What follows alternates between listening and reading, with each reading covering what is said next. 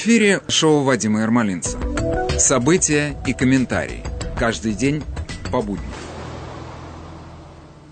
Доброе утро, Нью-Йорк и окрестности. У микрофона Владимир Малинец. Мы начинаем наш новый трудовой день с выступления уже почти что забытого нами, единственного и неповторимого Адриана Челентана.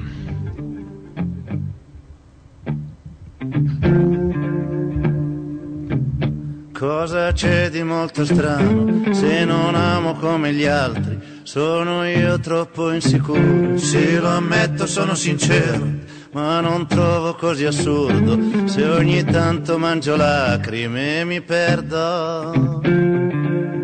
Sì, ma tu dici ancora sono stanca, c'è qualcosa che mi manca, ho il cuore un po' confuso, chissà un giorno se mi sposo, ma io godo di un vantaggio che ora tu non metti a fuoco perché tu non hai coraggio. Perché sei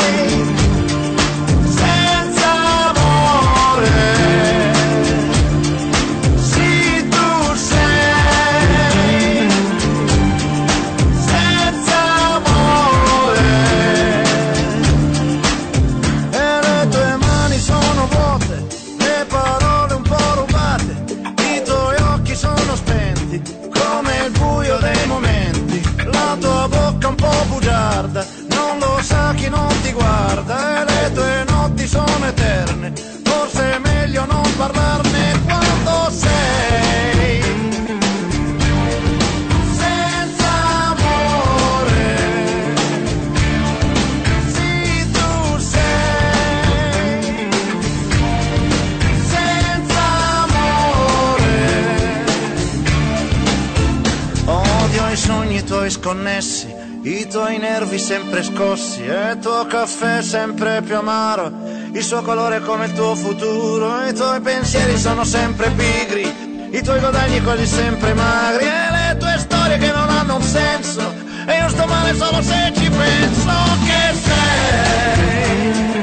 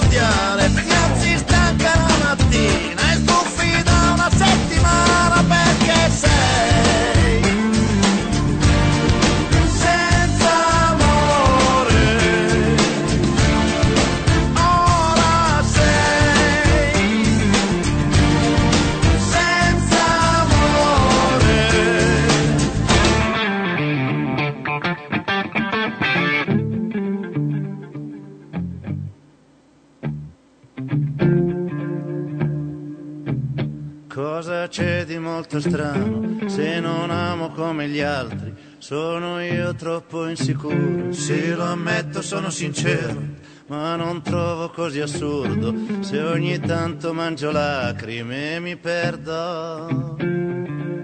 Sì, ma tu dici ancora sono stanca, c'è qualcosa che mi manca, poi il cuore è un po' confuso, chissà un giorno se mi sposo, ma io godo di un vantaggio che ora tu non metti a fuoco, perché tu hai coraggio.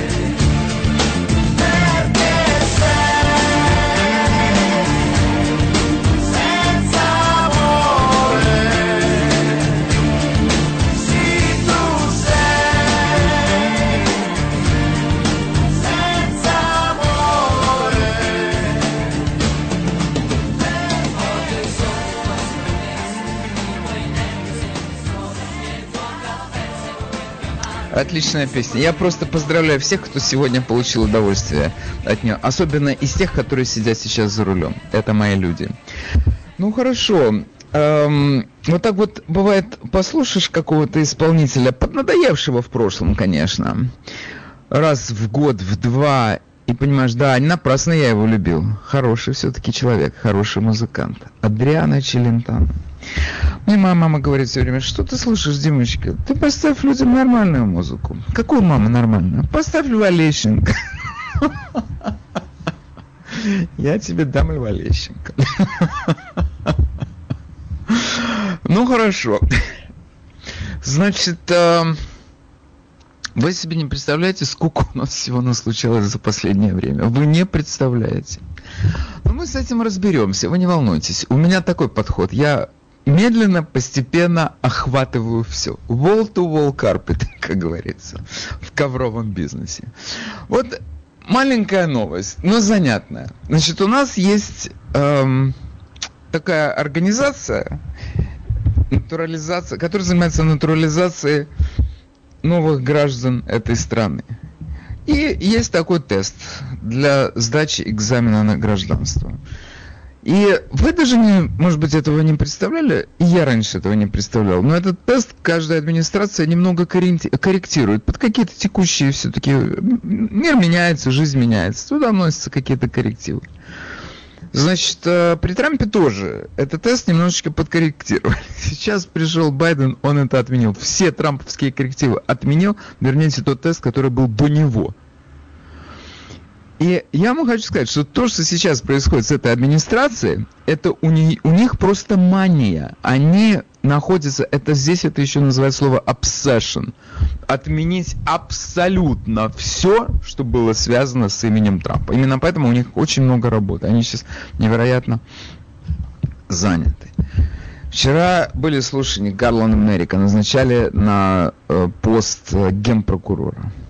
Ну, слушайте, это грамотный судья, он всю жизнь провел на этом посту. Так его просто на самую высокую, как бы в этой иерархии, в этой, на этой иерархической лестнице его поставили сейчас на самую высокую ступеньку. Ну, хорошо. Да как бы не особенно можно даже переживать по этому поводу, по единственной причине. Ну что толку говорить вообще, если там демократы всех сейчас голосуют, последние 8 лет все голосуют только по партийной линии. Даже почему 8? Я, наверное, скажу, если 12, так я тоже не ошибусь. Все голосуют по партийной линии. Ну, у наших есть там какие-то диссиденты свои. И это говорит о том, что вот у нас в нашей партии действительно есть какое-то разнообразие мыслей. А там dissent имеет место. Это говорит о том, что у нас партия думающих людей. Мы, конечно, тех, которые думают не так, как мы ненавидим, типа Миттеромни, но, или там Сузан Каунс, но, или там Лиза Мурковская. Но, тем не менее, мы даже, у нас есть какая-то толика уважения. Но если они так считают, они имеют право. Консерваторы, они не такие вообще сумасшедшие, как э, левые. Мы не, у нас нет этого стремления задушить человека, если он думает не так, как мы. Ну хорошо, ладно, мы их принимаем, мы расстраиваемся, мы злимся на них, но они, они такие, мы это принимаем. Но там этого нету, там голосуют строем.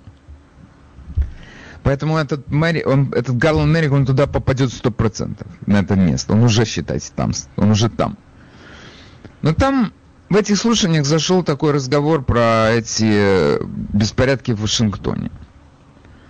Как он к этому, как там преследовать этих людей которые там к этому всему относятся. Он их называет белые супрематисты. На каком основании он их так называет? Какие у него есть для этого основания? И, ну, это сразу же тебе сигналит, вот этот человек с левым зарядом. Он уже это принял. У нас же сейчас так в стране, если ты, не дай бог, не согласен с этой администрацией, или не дай бог, ты критически относишься к БЛМ, конец фильма, ты белый супрематист. Супремасист и расист и кто угодно. И у тебя там белая вина на тебе лежит, неизбывная совершенно.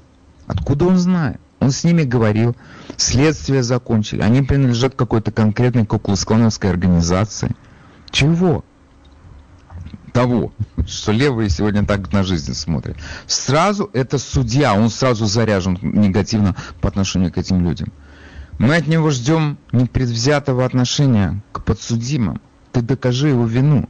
Докажи его причастность к этой идеологии. Докажи его причастность к каким-то организациям, которые ты можешь назвать супремасистскими. А так чего?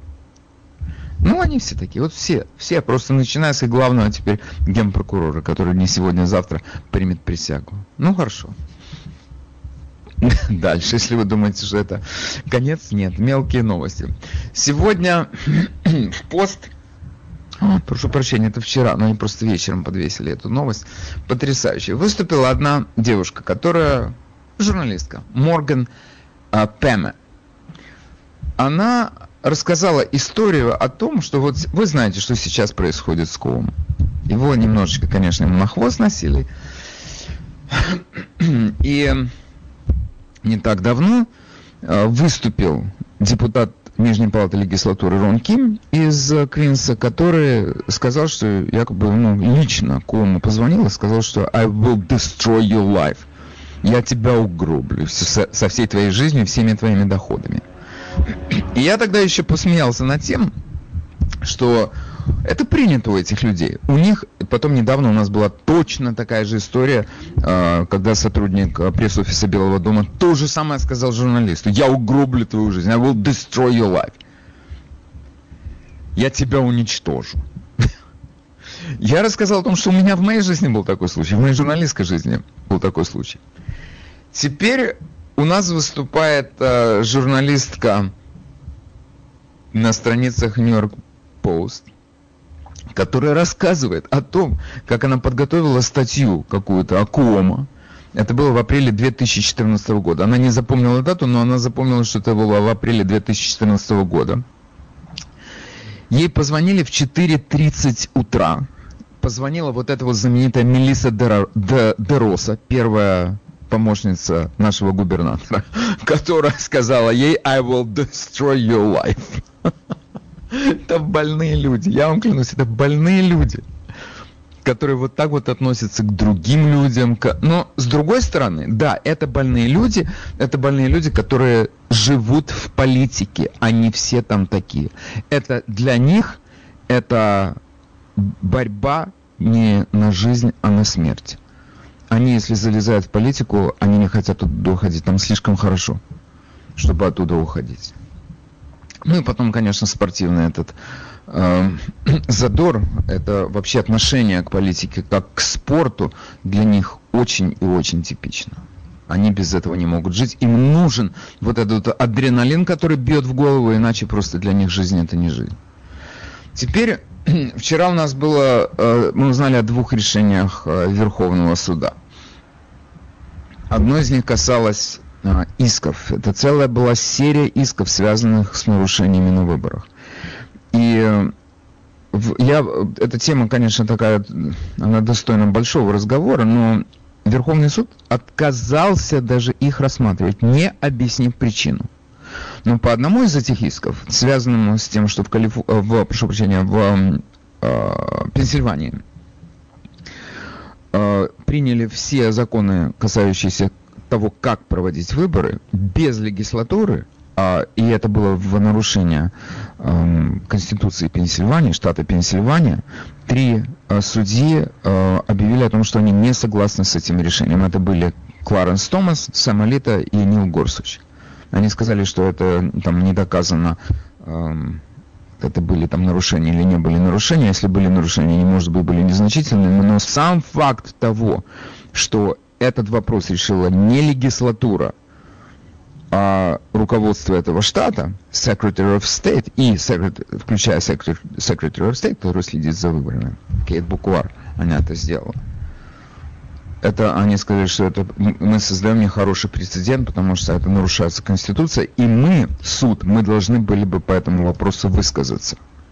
Но этого не произошло. И у нас есть такая традиция, в таких случаях, когда Верховный суд отказывается решать какие-то вопросы, они не должны давать объяснения. И они их не дали. А, из, тут мел, много мелких новостей навалило, но важные, поэтому я не могу, конечно, о них не сказать и не прокомментировать. Главное, не прокомментировать.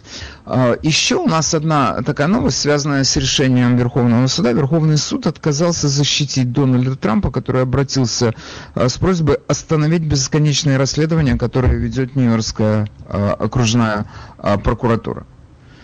И э, он выступил с заявлением, я вот думаю, переводить мне его целиком или э, эм, не переводить, но он э, в нем в двух словах, если о нем говорит он, сказал, что это продолжается охота на ведьм, что ни одного э, президента в американской истории так не преследовали, как его. Это действительно, он у нас рекордсмен. Во-первых, два импичмента такого, это он первый стал с двумя импичментами. И главное, что второй импичмент был э, проведен уже после того, как он оставил свой офис, что считается, многие юристы считают это неконституционным. Но многие считают, что это конституционно конституционно, неважно, их два. И два не доказали, что он виноват по одной простой причине. Оказалось больше республиканцев, которые голосовали за это. Слава богу. Теперь эм, у нас, он, главное, что, что мне понравилось, когда он говорил про этот witch hunt, во-первых, он вспомнил эту Russia, Russia, Russia, русскую коллюзию, и он это называется Mueller hoax, э, на который потратили 32 миллиона. Ну, слушайте, я вас умоляю, что такое 32 миллиона для нашего федерального правительства? Это, как говорили бы в вам городе, семочки. Это семочки. Они сейчас потратили а, полмиллиона долларов на то, чтобы держать в Вашингтоне тысячи национальных гвардейцев, чтобы их, не дай бог, там не э, обидели. Загородились там, устроили это, просто сделали бункер какой-то с этими колючей проволокой, с сетками, с этими э, бетонными заграждениями цирк, позор. Вот, между прочим, наши левые товарищи, почему они как-то, так вот, чуть что у нас случается, э, они, если это происходило при президенте, правда, это позор на всю, на весь мир. А вот это, ребята, у вас не позор? Вам все, что нужно... Я понимаю ваш испуг, вы перепугались, когда 6 января и полезли люди э, штурмовать Капитолий. Наши невоздержанные хлопцы справа все, чтобы это не должно повториться. Ну хорошо, это не должно повториться. Оно бы и тогда не началось, если бы у вас там было достаточно полиции и достаточно кого угодно, которые бы это все охраняли. Я вам скажу, есть, конечно, на YouTube э, достаточное количество видеозаписей, которые показывают, что происходило. Это в голове не укладывается. У меня, например, я видел такую видеозапись, я предполагаю, что вы ее могли видеть тоже значит, э, там бьют окно, стоят полицейские, они это не трогают. Потом один полицейский подходит, и знаете, окно там не простое стекло, а это, это какой-то пластик. Они, значит, там раз, кто-то разбил это окно, полицейский взял и вынул этот пластик, открыл его просто. И потом полицейские уходят из этого места, и в это окно начинают лезть люди. То есть они как пригласили их. Между прочим, э, произошла такая история, о которой мало говорят, потому что у нас сейчас говорят только о э, вооруженном штурме Капитолия. Но не говорят, например, хотя эта информация есть, что 30 полицейских находятся под расследованием, как они себя вели, почему они ушли. И шесть э, полицейских просто выгнали со службы. Я вам скажу, это, это надо сделать что-то особенное, чтобы тебя выгнали. У нас, между прочим, когда полицейский кого-то убивает, ему там дают отпуск э, неоплачиваемый, пока идет разбирательство, или его переводят там на какую-то работу в канцелярию перекладывать бумаги. Тут просто уволили шесть человек. И я допускаю, что это были именно те шесть человек, которые ушли и освободили. Лезь. И, естественно, у нас тут э, возникает масса таких э, людей, сторонников теории заговора. Они говорят, это полицейские были подкуплены, или они просто были, или им э, кто-то там дал из FBI, или из ЦРУ, или, я не знаю, из ВГД любого. Это их подкупили. Они поэтому так поступили. Они спровоцировали на штурм этого Капитолия. Но я просто глядя эти все видео, их миллион на YouTube, если у кого-то есть желание просто сесть и вот так вот внимательно их посмотреть, у меня нету ни одной секунды сомнений в том, что если бы там было чуть-чуть больше полицейских, чуть-чуть, этого бы не произошло. Но нам это теперь выдают за вооруженный штурм Капитолия. Значит, когда этих людей, там, там 9 человек у нас сидят, их даже не выпускают. Под, ни под какие залоги. Это у нас наши белые э, супремасисты, их, значит, там держат. Ну, хорошо. В чем, в чем обвинение? Они были вооружены. Это было вооруженное нападение. Что считается оружием вообще в этой всей ситуации? Если ты был в шлеме, это оружие. Потому что шлемом можно действовать как оружием. Например, разбежа, разбежаться и ударить полицейского головой. Если у тебя был щит, это оружие. Если на тебе был жилет специальный, я не знаю, брони, не брони, это оружие. Во, за всю эту историю 6 января арестовали двух человек, у которых было огнестрельное оружие. Но они не участвовали в штурме Капитолия. Поэтому, когда вам говорят это вооруженное нападение, ребята, не верьте, это не было вооруженное нападение. Такие дела. У нас, ну хорошо. Теперь, эм, возвращаясь к Трампа, Трампа я отметил, про решение Верховного суда я отметил. Хорошо. Теперь у меня есть еще одна тема для нашего общего разговора. Нет, не для общего, пока что только для моего, я извиняюсь. Прошу прощения. Я вчера говорил вам о том, что я собираюсь перевести письмо женщины, сотрудницы, выпускницы и, и э, сотрудницы и выпускницы престижного Смит колледжа в Массачусетсе, Джоди Шоу.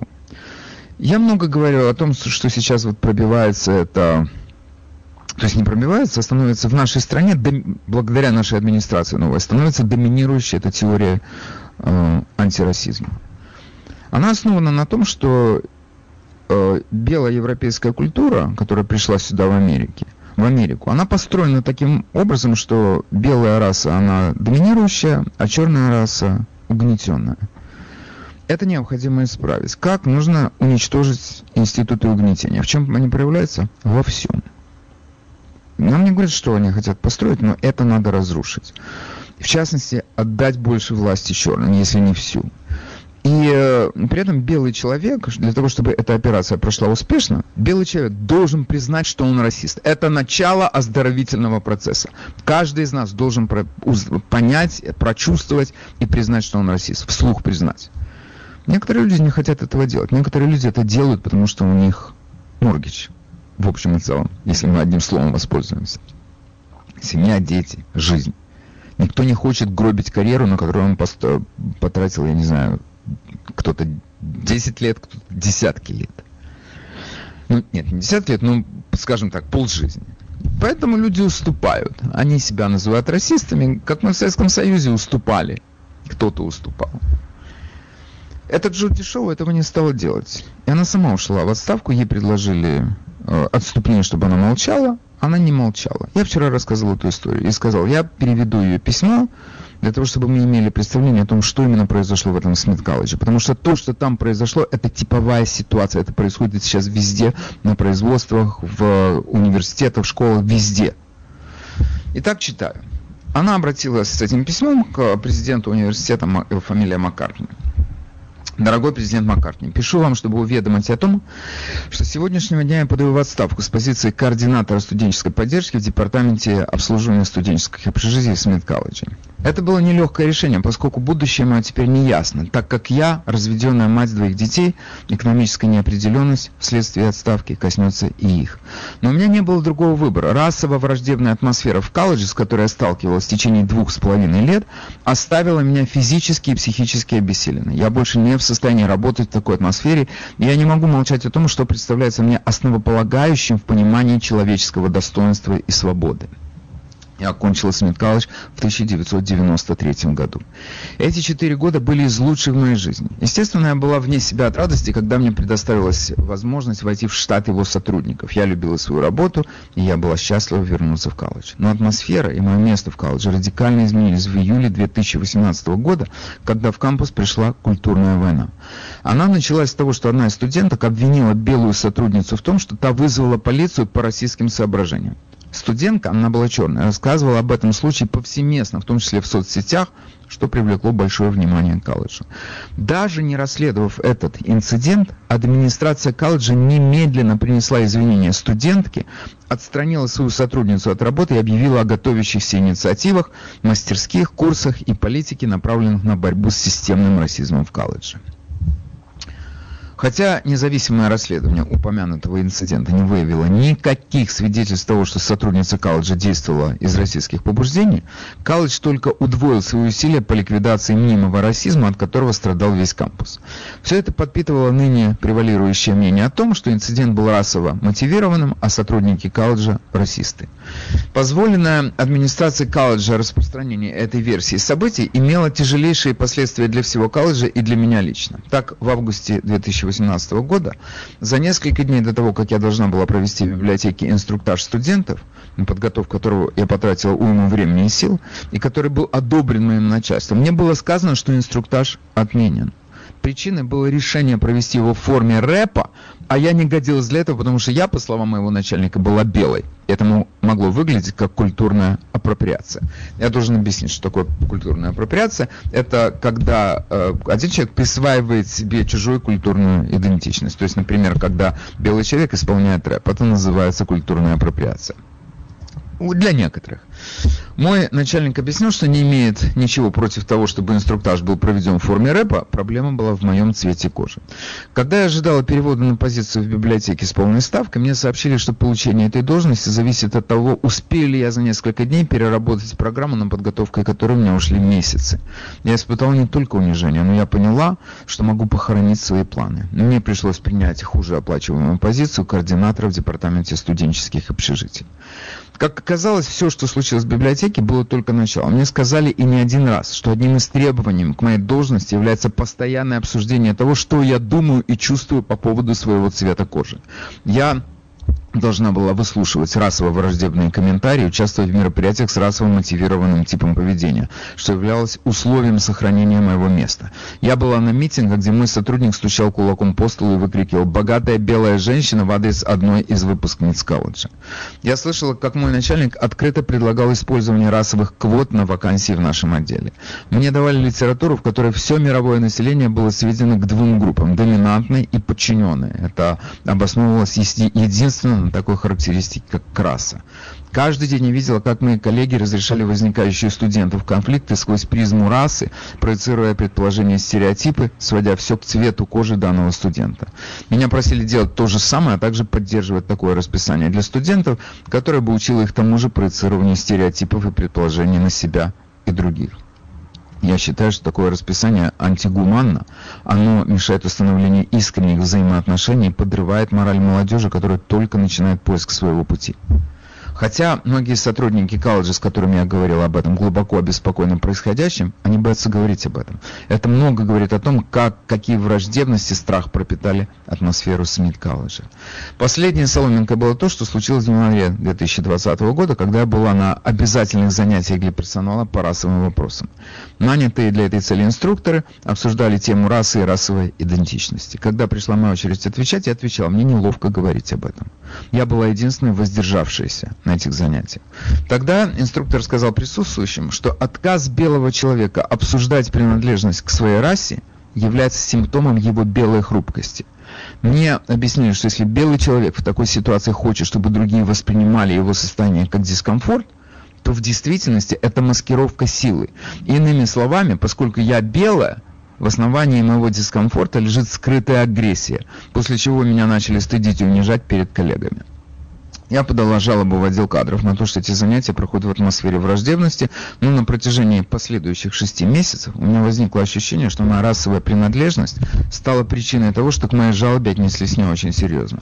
Мне сказали, что закон о гражданских правах не был создан для таких, как я – я также ощутил, что моя жалоба послужила причиной тому, что у меня стали без объяснения отбирать многие важные функции, присущие моей должности. Под видом расового прогресса Смит Калыч создал атмосферу расовой враждебности, в которой появились случаи дискриминации и враждебного отношения на личном уровне. В этой атмосфере те достоинства и уважения, которые заслуживает человек, теперь определялись только цветом его кожи. В этой среде отклонение от новой критической расовой ортодоксии или отказ от принесения клятвы на верности в духе клятвы эры макартизма были основанием для публичного унижения и профессионального сведения счетов. Я больше не в состоянии работать в среде, где я постоянно становлюсь объектом дополнительных проверок из-за своего цвета кожи. Я больше не в состоянии работать в среде, где мне говорят, что мой дискомфорт, вызванный этими проверками, не имеет права на существование, потому что он является манифестацией моего белого превосходства я больше не могу работать в среде, где от меня ожидают применения расовых стереотипов по отношению к другим, и где мне говорят о законных основаниях для того, чтобы просить сотрудников учитывать расовую принадлежность для достижения в колледже социальной справедливости, Все это в ответ на мои жалобы на то, что меня вовлекает в то, что я считаю дискриминационной практикой то, что сегодня выдается в этом колледже и других учреждениях за прогрессивное, в действительности регрессивно. Оно апеллирует к самым низким инстинктам и сводит человеческие отношения к отношениям враждующих фракций. Я боюсь, что все это заведет нас в очень нездоровую ситуацию. Меня ужасает то, что другие как будто не видят, что расовая сегрегация и демонизация опасны, независимо от того, как будут выглядеть их жертвы. Когда тебе говорят, что несовпадение в ощущениях каким-то образом поддерживает белое превосходство, это не просто аморально, но и наносит человеку психологический ущерб. Также плохо и то, что многие не понимают и отлично знают зловредность того, этого, но не говорят об этом из-за страха профессиональных гонений, социальной цензуры и потери дохода и репутации. Я боюсь, что к тому времени, когда люди увидят это или наберутся моральной смелости, чтобы заговорить об этом, будет поздно. Абсолютно неприемлемо то, что мы теперь живем в культуре, в которой нам приходится выбирать между пребыванием в расовой и психологически враждебной среде и отказом от своего дохода. Я горжусь тем, что я выпускница Смит колледжа и знаю, что в течение 150 лет это заведение играло критическую роль в становлении многих женщин, одной из которых являюсь и я.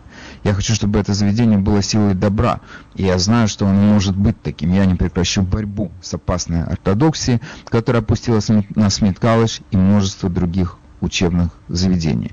Это очень сложное решение для меня, оно дорого обойдется мне в финансовом смысле. Я зарабатывал 45 тысяч долларов в год. Это меньше той платы, которую вносят за год обучения студенты этого колледжа. За мое молчание мне предложили отступные, но я отказалась от них. Потребность сказать правду и быть такой, какой меня воспитал Смит колледж, не позволили мне обменять финансовую безопасность на молчание о том, что я считаю неверным. Будущее моих детей, да и наше общее будущее, как свободной страны, зависит от тех, кто имеет смелость противостоять этой опасной и разделяющей нас идеологии, независимо от того, какую цену за это придется заплатить. Искренне, Джоди Шоу. Вот э, это письмо. И э, эта женщина, в моем понимании, это герой нашего времени, потому что она не побоялась от, потерять зарплату. Ее несколько человек поддержали в том плане, что это письмо было обнародовано. Одна из них это Барри Вайс замечательным совершенно веб-сайтом, который называется Common Sense, блогом. И э, на это Джоди Шоу она открыла на э, GoFundMe счет, где она собрала сейчас больше 200 тысяч долларов. То есть у нее ее финансовая проблема, я думаю, на ближайшие два года два решены. Но она, э, более того, она сказала, что все, что будет собрано более 150 тысяч долларов, пойдет на помощь тем людям, которые оказались в такой же ситуации, как и она. Такие люди есть наверняка. Но я повторяю, эта женщина герой нашего времени, потому что она не, не побоялась назвать вещи своими именами. Сейчас эти, эти курсы, они становятся нормой во многих учреждениях. Я не сомневаюсь, что есть среди моих слушателей есть люди, которые посещают такие курсы. Это, эти, а, проведение этих курсов, это становится совершенно э, потрясающим бизнесом. Люди э, проходят инструктаж, как это делать, открывают компании, которые занимаются этим, насаждают эту чуму это, я не знаю, всем этим людям хочется пожелать всего самого худшего. Они зарабатывают на этом, и как бы это их кусок хлеба, но они, это не кусок хлеба. Это, это яд, который они распространяют в нашем обществе. Яд. И они это делают совершенно сознательно, зная, что это яд. И они это делают просто за деньги. Ну, я из тех людей, которые... Я не, не думаю, что все, каждому воздастся за то, что он заработал. Такие дела. Это то, что я вам хотел сегодня рассказать и рассказал. А, я а, посвятил первую часть своей передачи, вернее, первую четверть своей, вторую четверть своей передачи разговору о, о смелой женщине, которая позволила поднять вопрос о этом расовом тренинге, который проходил в ее учебном заведении, который сейчас проходит во многих учебных заведениях.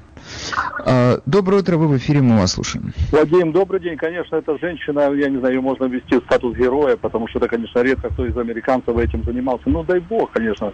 На этом и Америка стоит. Да, Вадим, я хотел бы сегодня 23 февраля, немножко тем это типа поздравить вас, кажется, с мужским днем, как сейчас называется. Все были в армии, там, это не Хорошо, не спасибо, спасибо. Хорошо. Хорошо, спасибо. Я был в армии, это для меня были черные дни моей жизни. Я никого с этим праздником не хочу поздравлять. Так, а теперь я э, хотел бы... Э, да, у меня есть тема, которую я бы хотел обсудить с вами. Значит, у нас тут на днях местная пресса рассказала очень интересную историю. Это история девушки Бонни Джейкобсон, которая работала официанткой в очень таком, как это я сказал, попсовом месте. Она была официанткой в ресторане, который называется Red Hook, Red Hook Tavern. Таверна Red Hook. Red Hook, вы знаете, где этот район в Бруклине, такой торчит кусок в море. И такое местечко, конечно, занятное в том смысле, что оно отрезано Гаванусом от остального Бруклина. Туда ехать, это надо специально ехать, так чисто случайно прогуливаясь, ты туда не попадешь. Чем это местечко занятное? Ну, какое-то оно заповедное такое. Там есть, э, конечно, замечательные заведения городского общепита.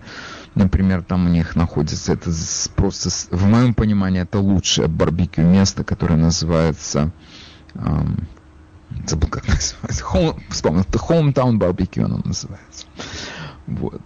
И если кто-то соберется, то а, вообще-то, наверное, сейчас там только тейкауты. Ну, там очередь стоит, чтобы получить этот тейкаут, но движется быстро.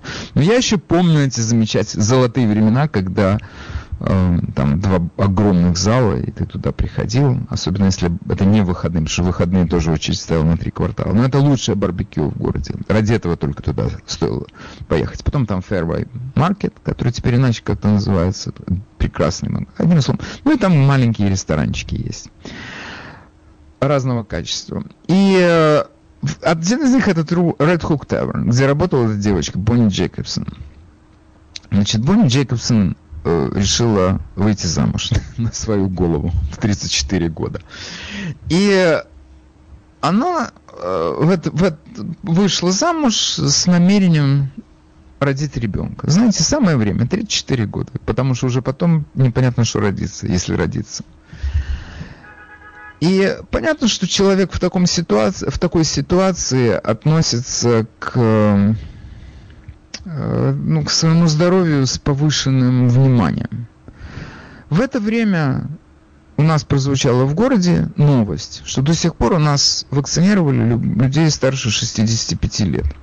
Сейчас в число тех людей, которые могут пройти вакцинирование, попали работники ресторанов. Потому что, ну, понятно, они работают с другими людьми, контакт большой. Это и для них хорошо, и для других хорошо. Но не сказать, что это обязаловка такая. Значит, она написала своему начальнику. Начальник, да, начальник распорядился всем официантам, работникам ресторана пройти вакцинирование. Она ему написала. Тут непонятно у нас, что с вакцинированием происходит.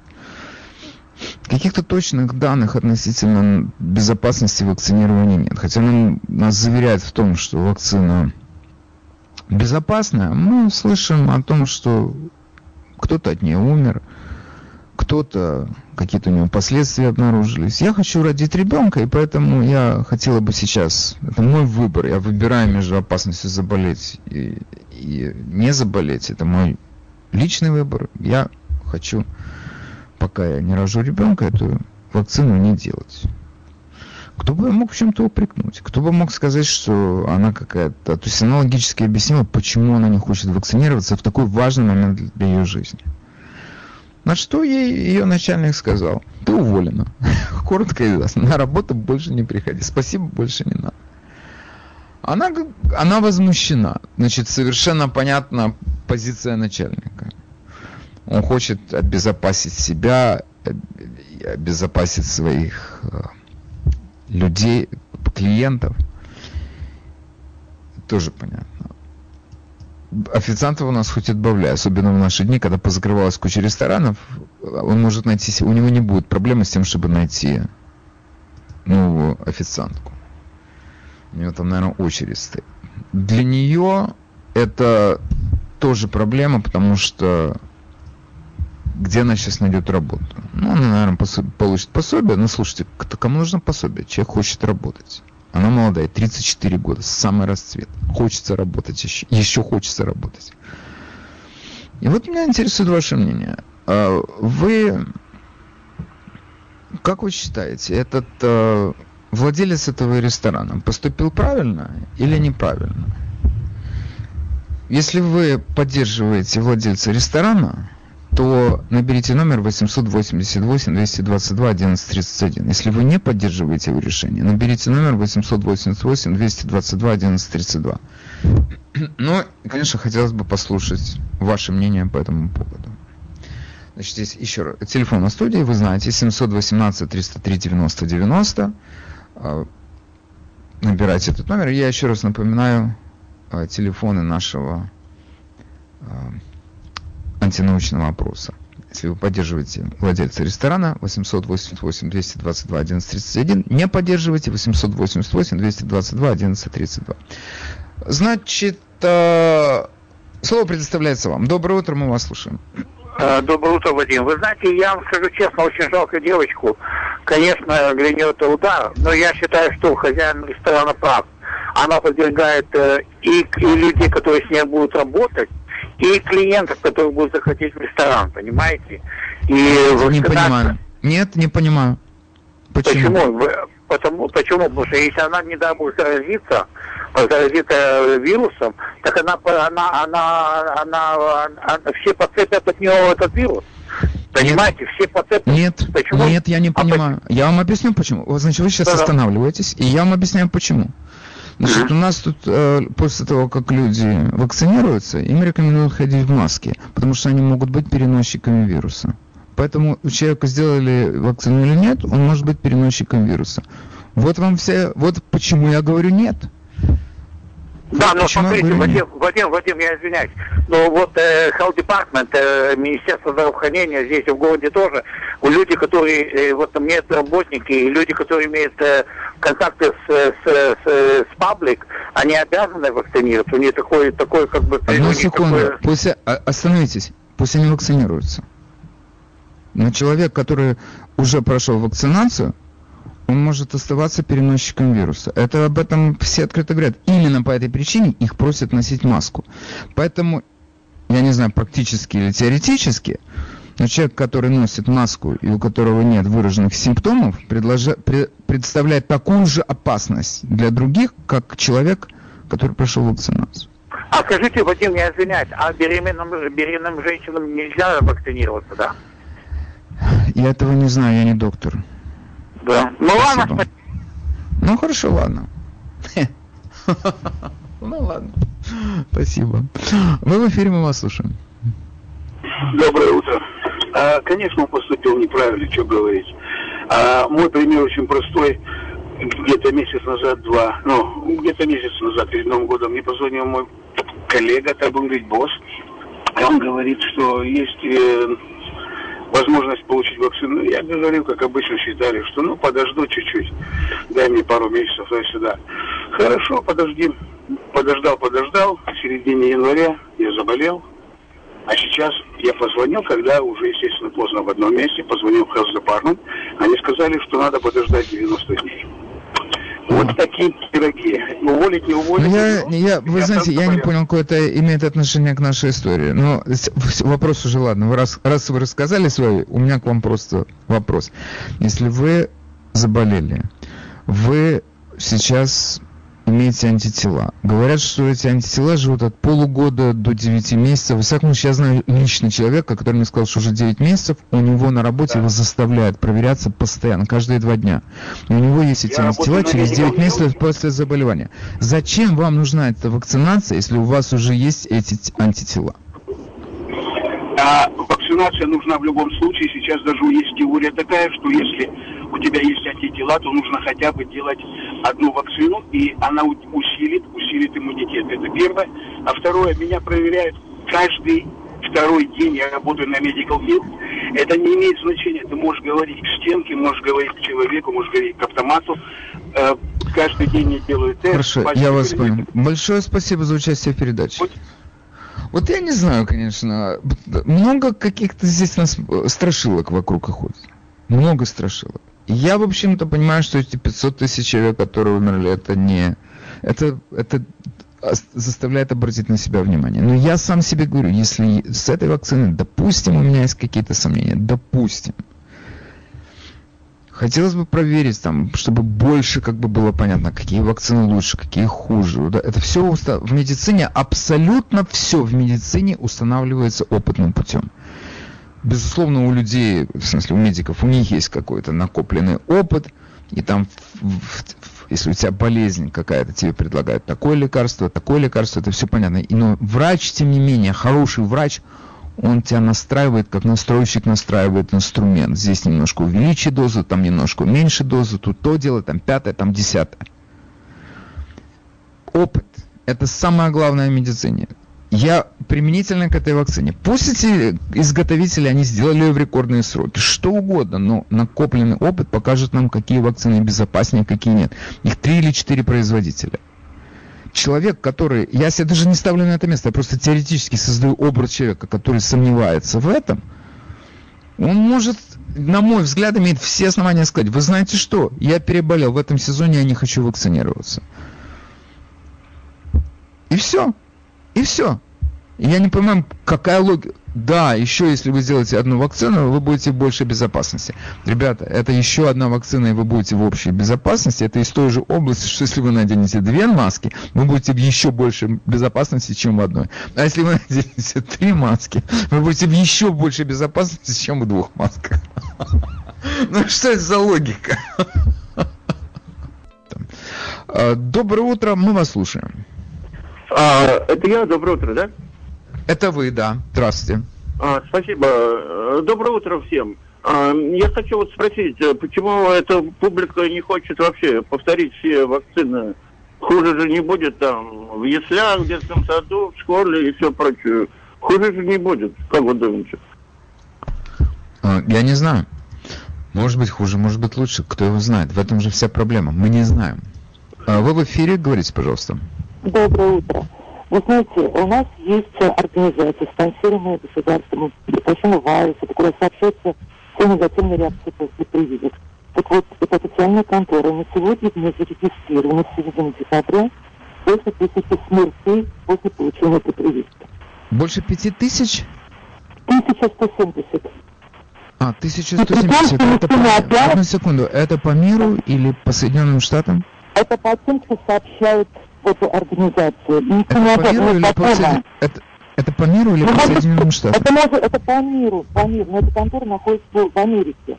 Но и мало кто сообщает, это обычно 5-10%. Слушайте, я не знаю, чем делают э, прививки, например, в Молдавии, которые я отношусь с большим отношением, э, уважением, как вы знаете, или в Гондурасе, который тоже очень уважаю как страну, или в Венесуэле. По миру мне непонятно. Мне, мне было бы понятнее здесь, у нас в Соединенных Штатах сколько умерло. Я слышал про 50 человек, но это уже на миллионы привитых. И вы мне скажите, как называется эта организация, потому что я о ее существовании ничего не знаю. Или она только в Фейсбуке существует? Она, ну, ну, ну, она называется Vaccine Adverse Event Reporting System. Вакцин. Это хорошее название. Спасибо, что вы... Это я рад, что вы мне сказали. Vaccine Advanced Reporting System. Вы знаете, я немедленно изучу э, деятельность э, этой э, по, программы. Vaccine Advanced Reporting System. Я записал. Спасибо вам за звонок. Не слушайте, 1170. Я, вы знаете, я помню, как в Советском Союзе молоко разбавляли. И говорю, да вы что, это детский сад. Ничего выпьет. Я не знаю, может быть, там кто-то где-то, я не знаю где, я не знаю кто, но может быть они делают не вакцину, а что-то другое. Потом человек умирает. Меня интересует, вот сколько, например, у нас в Нью-Йорке умерло от э, неудачной вакцинации. Мы слышали о том, что кому-то стало плохо, человека госпитализировали. Я это читал лично, своими глазами, в газете Нью-Йорк Пост. Но так, чтобы умер кто-то, я слышал такую цифру 50. Тут уж 1170. Вы знаете, у меня есть открыт, открытый аккаунт на Мейвы, где э, мелькнула недавно информация о 5000 умерших. Ну, это такая, вы знаете, это как интернет, это как, как забор. Там все пишут, что они считают нужным. Они не проверяют, откуда они берут эти источники. Поэтому я с недоверием отношусь к этому, я вам скажу честно. Но я с доверием отношусь к женщине, которая говорит, я хотела бы подождать. Потому что у меня тут планы на жизнь другие. Доброе утро, вы в эфире. Доброе утро. Я видел э, э, э, заметку в, на интернете. Э, Больной умер, как только получил вакцину. Открываешь Ну, заметку. какая О, Подожди, да, ну, ну, так вот, ну. смотришь заметку до конца, там написано номер нет вакцины, а другого. Сколько человек умирает? Кто-то и умирает только потому, что получил вакцину в это время, но не знаю, его время пришло, но не знает, что умер от вакцины. Но это не по делу вопроса. По делу вопроса, который вы спросили, почему он носит вакцинированные, заставляют носить маски, потому что когда идет в общественное место вакцинированный человек, никто не знает, вакцинирован или не вакцинирован, или он распространяет вакцину. Мои родители, э, мой отец Он провакцинировался. может, но у меня например, на самый- руку... Он может на руку надеть повязку. Ну Вакцинирован. хорошо, поставить буду на носить шести- шестиугольные мугиндовиды на теле. Что это за глупости какие-то? Кто будет Это абсолютно не глупости. Это абсолютно не глупости. Здесь человек вешает на себя значок, что он что-то сделал. Кто этот Проголосовал, значок выдает? например. Выдает Почему значок? это... Пусть он Кто это его человек выдает? прицепит на себя. Слушайте, значит, я вам так скажу. Это вся ваша... То, что вы нас отсылаете к этим Магендовидам, это, это, не, это, это, это некорректно, и это, это, это ни к чему совершенно. Человек идет голосует. Вот этот мне понятен пример. Ему там дают такой ярлычок кругленький, который он может, стикер, который он может на себя прилепить. Я проголосовал. Какая сила может остановить тех людей, которые прошли вакцинирование, чтобы они какой-то пин на себе носили, прошел вакцинацию? Почему нет? На мой взгляд, это то, что у нас сейчас происходит, это, конечно, мой взгляд. И я не прав, может быть, тысячу раз. Но я просто следую обычному здравому смыслу. Если ты прошел вакцинацию, это означает, что тебе ничего не грозит, и ты никому не грозишь. Зачем тебе эта маска? Ты можешь быть переносчиком. Так зачем тебе эта вакцинация? Носи маску. Она предохраняет, нам сказали. Но это вся наш, наш этот поход, и вакцинация, и маски, за этим нет ничего, кроме политики. Нам на протяжении года долбили, что Трамп эту пандемию, он просто угробил, вот из этих 500-400 тысяч это на счету Трампа. Это его вина, потому что он плохо работал. Он не вовремя остановил эту пандемию и так далее. Нынешние политики, не врачи, именно политики, они катастрофически боятся того, что у них будет свои 400 тысяч. И окажется, что они напрасно обвиняли Трампа. И все к тому идет, они уже 100 тысяч имеют своих. Уже поздно сейчас говорить о том, что он когда-то там что-то не остановил. Они уже контролируют все. И поэтому они дуют на холодную воду. Вот что они делают. И ничего больше за этим не стоит. Ничего. Никакой науки, никакой медицины за этим не стоит. Если вакцинированный человек может быть переносчиком, так зачем он вакцинируется? Вы в эфире, мы вас слушаем. Э, Доброе утро, Вадим. Хочу уточнить название этого сайта. Женщина не совсем правильно сказала, по-моему, его повторили не так. Vaccine Adverse Events Reporting System. V, как Это Виктор, A, E, R, S. Это, я, я- это, да, это я понял. Э, Я Но вам вы не совсем за... правильно повторили. Сто Люди, которые Я будут искать, чтобы они знали точно. Мгм. Vaccine Adverse Events Reporting System. Совершенно верно. Да, Хорошо, это государственный сайт, .gov. Мгм. А, окей, прекрасно. Вы знаете, я точно, она вообще, контакт был нехороший, я очень плохо слышал. Я вам очень э, признателен за ваш Да. звонок. И даже когда а она мне сказала сама... за ваши передачи. Ну хорошо. Пет- Как Мгм. это называется? Кукушка хвалит петуха. Совершенно. Ну а как же, так приятно, так должно быть. Хорошо. Большое вам Всего хорошего. До Всего хорошего. Друзья мои, вот я смотрю на экран. Просто не хочется уходить из эфира. Хочется еще здесь часик посидеть. Но не сильно. И вижу, что у меня осталось неполные три минуты. Прошу прощения, больше я звонки принимать не буду. Но я хотел бы огласить весь список позвонивших, в смысле результата нашего антинаучного опроса общественного мнения, на последнюю минуту-другую оставить вас своим любимым ныне сегодня Адриана Челентон. Значит, 74 позвонивших, процент позвонивших в нашу студию, говорят, что девушку надо было пустить на работу. Этот владелец ресторана козел. Владелец ресторана не прав, а девушка права. Но поскольку он владелец ресторана, Он считает, что девушка козел, и он ее на работу не пустит. Такие дела. Но, по крайней мере, мы выяснили свои отношения с этой ситуацией. Мне кажется, это было интересно. Хорошо, друзья мои, большое вам спасибо за то, что вы участвовали в этой передаче. До завтра. На последнюю минуту я вас оставляю с Адрианой Челентано. Будьте здоровы.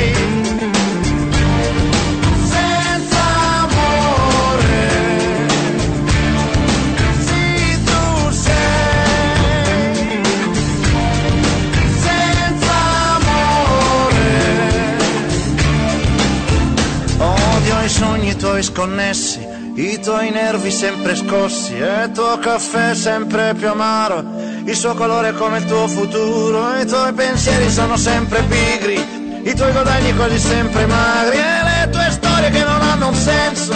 E io sto male solo se ci penso. Che sei